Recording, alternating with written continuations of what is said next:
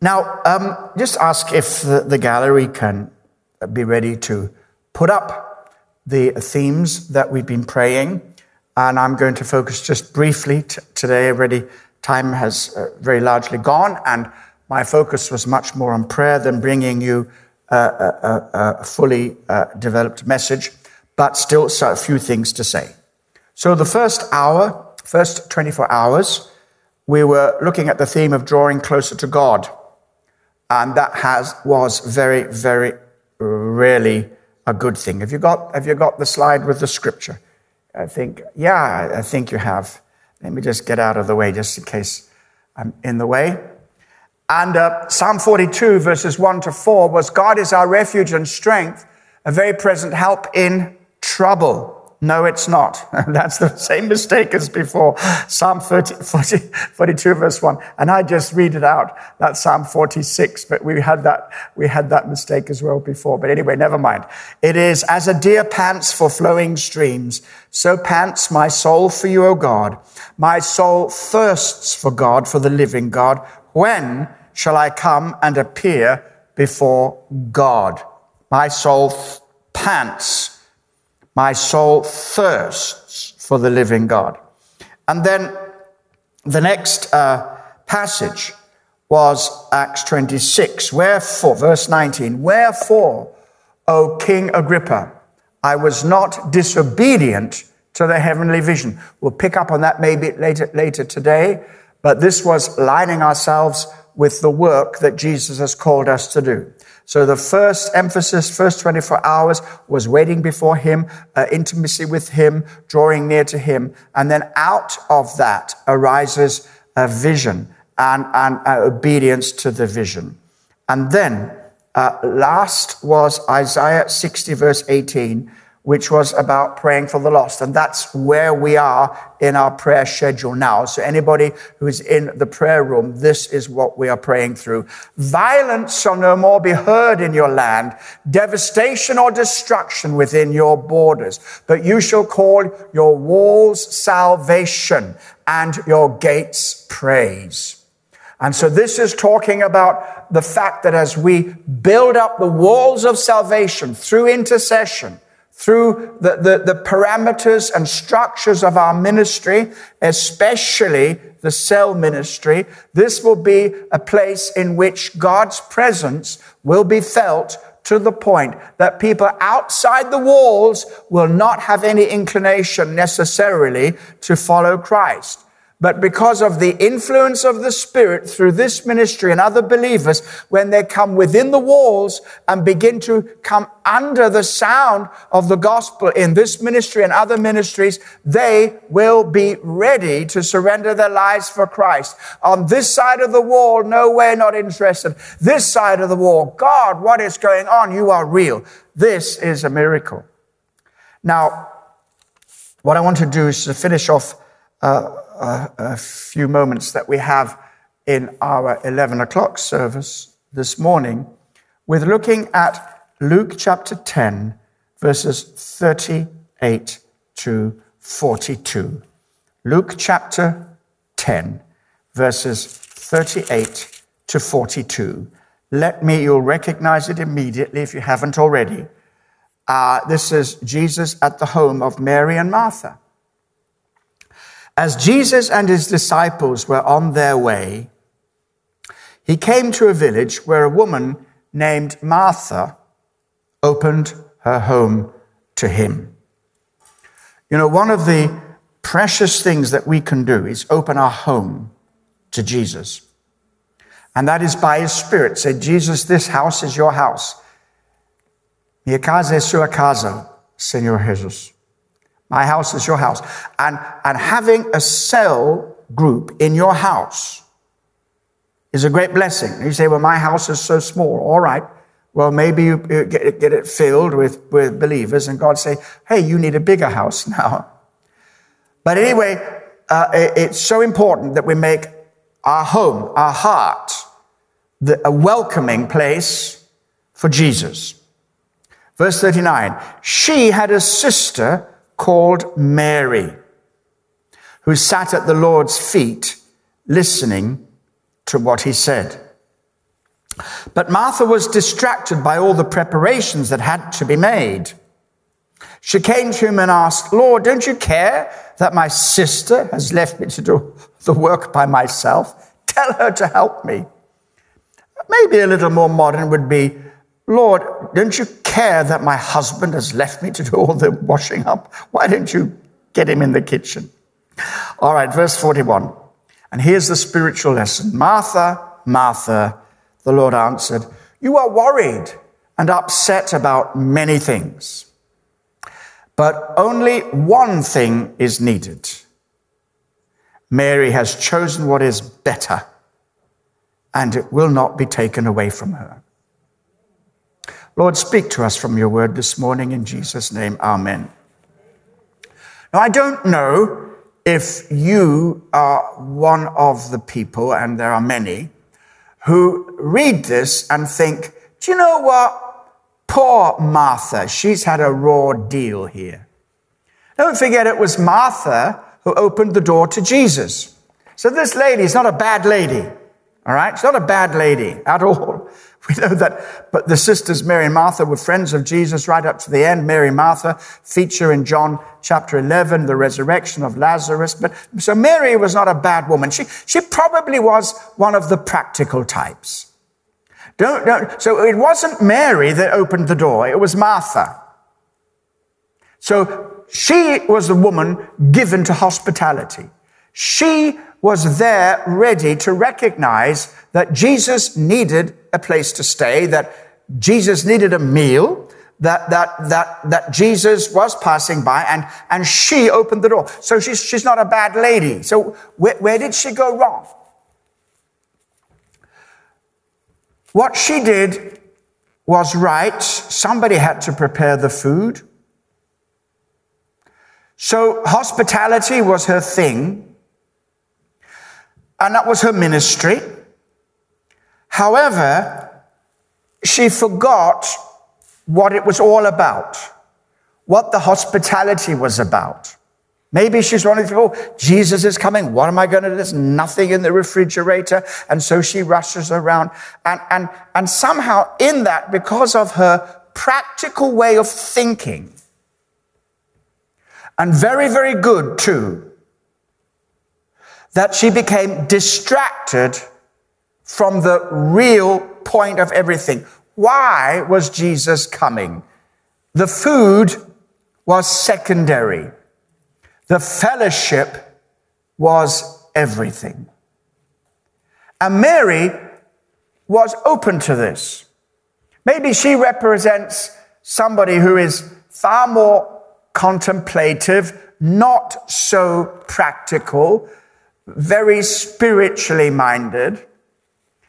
And, uh, you know, you, you, you really want to shake her a little bit and say, Come on, Mary, snap out of it. There's work to be done.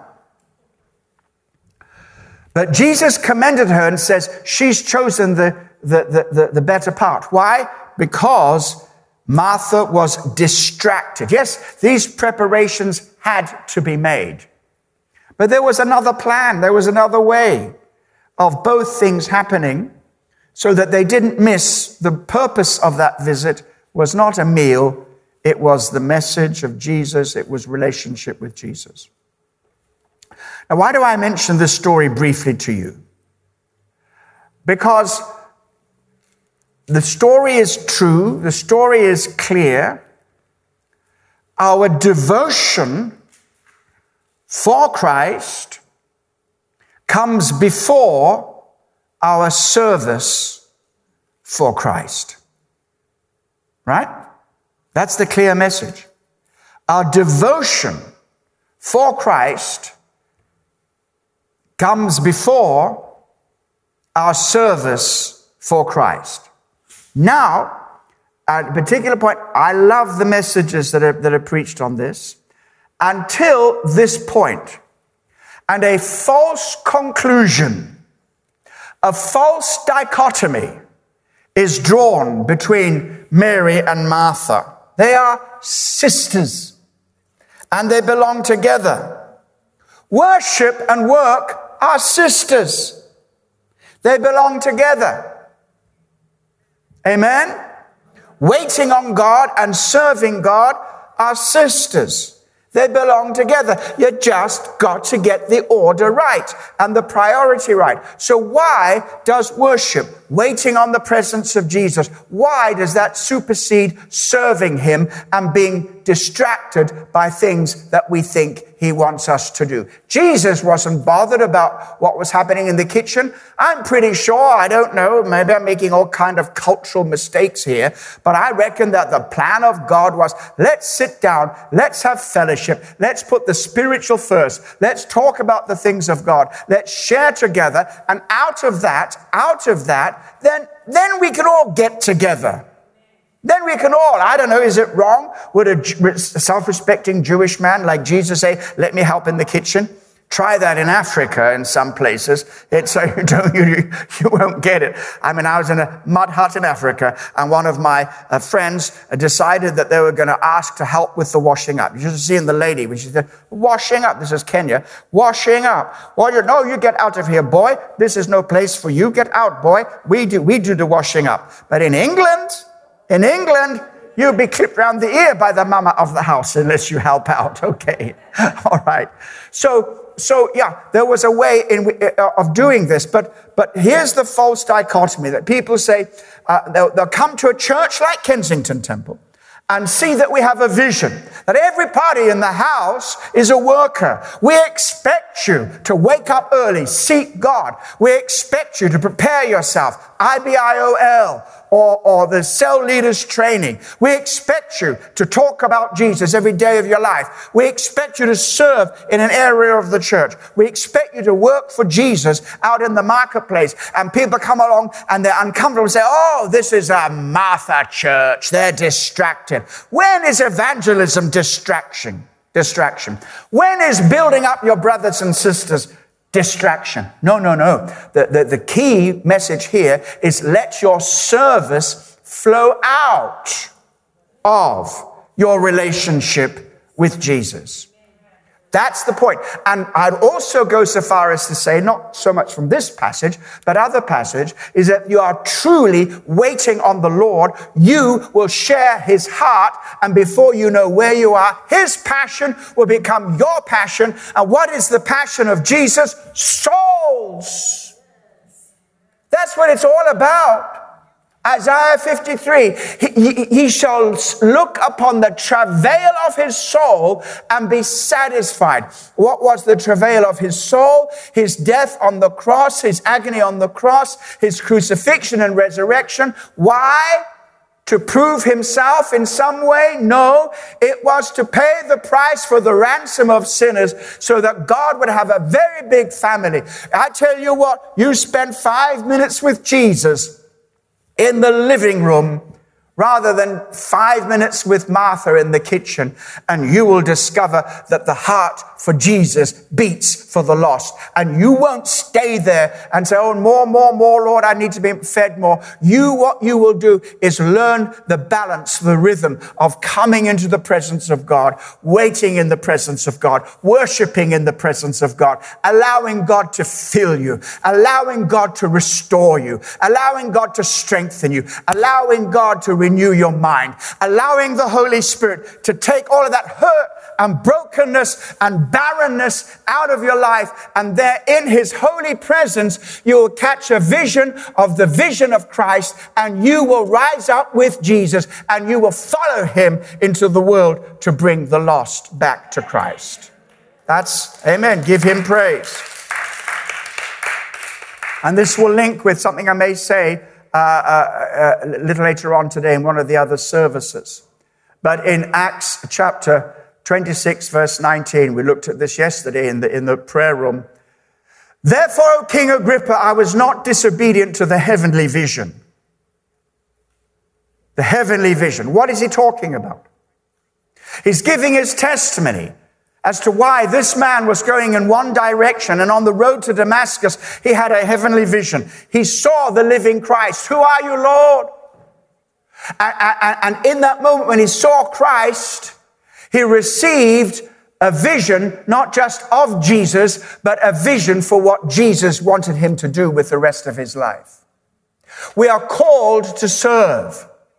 And so uh, G, uh, uh, Paul says, Look, I was not obe- disobedient to the heavenly vision. The vision came with a command. And for all of us, our vision of Christ carries a command go into all the world and preach the gospel to whole creation. Lay hands on the sick and they shall recover. Preach the gospel. Go and make disciples of all nations. That is what comes with the vision of Jesus. When you see Jesus, you hear his call upon your life. And as we come back uh, fully after lockdown, we are coming back to a church that is renewed, that is rededicated, recommitted, not a church that is just going to preach nice things to tickle the ears of the saints and nice kind of passive sort of messages. We are going to preach up a storm. We're going to raise up a new generation of disciples who are passionate for the person of Christ and passionate also for the purpose of Christ in their lives. So let's go back to the kitchen. Martha, bless her, she started out, but she got distracted. And what she was doing for Jesus had replaced Jesus himself. You get me? In other words, doing something for Jesus had become more important than being with Jesus. And the thing should be reversed. We should be like Martha. We should be like Mary, first of all, who is in the presence of Jesus, who knows and spending time, but from there, rise up from that place of, of fellowship and intimacy to walk in that spirit of intimacy to reach the lost for Christ, to do something, to change our world, to speak a word for Jesus, to be a tool in, in our Master's hands. And so, worship leads to work and ministry and sharing the love of Jesus. Let's pray. Father, we thank you for these few words which bring us right now into the focus of where we are as we come to the end of these 72 hours of prayer. And we ask that the prayer will continue, that the same spirit of prayer and supplication will continue and will indeed, in fact, multiply, and that it might be, be a day when it's no longer unusual for us to spend 72 hours in a prayer chain of prayer and fasting, that this would be part and parcel of who we are and what we do. But in the meantime, Father, we pray, pour out your Spirit on all the Marys and all the Marthas of the house. Father, we thank you for the Marys who sit at the feet of Jesus, and we want to learn from them. But we thank you for the Marthas, Lord, who are prepared to be practical and do for Jesus, but we don't want to make the same mistake to be so distracted by our doing that we forget the reason for it all, and his name is Jesus. Amen.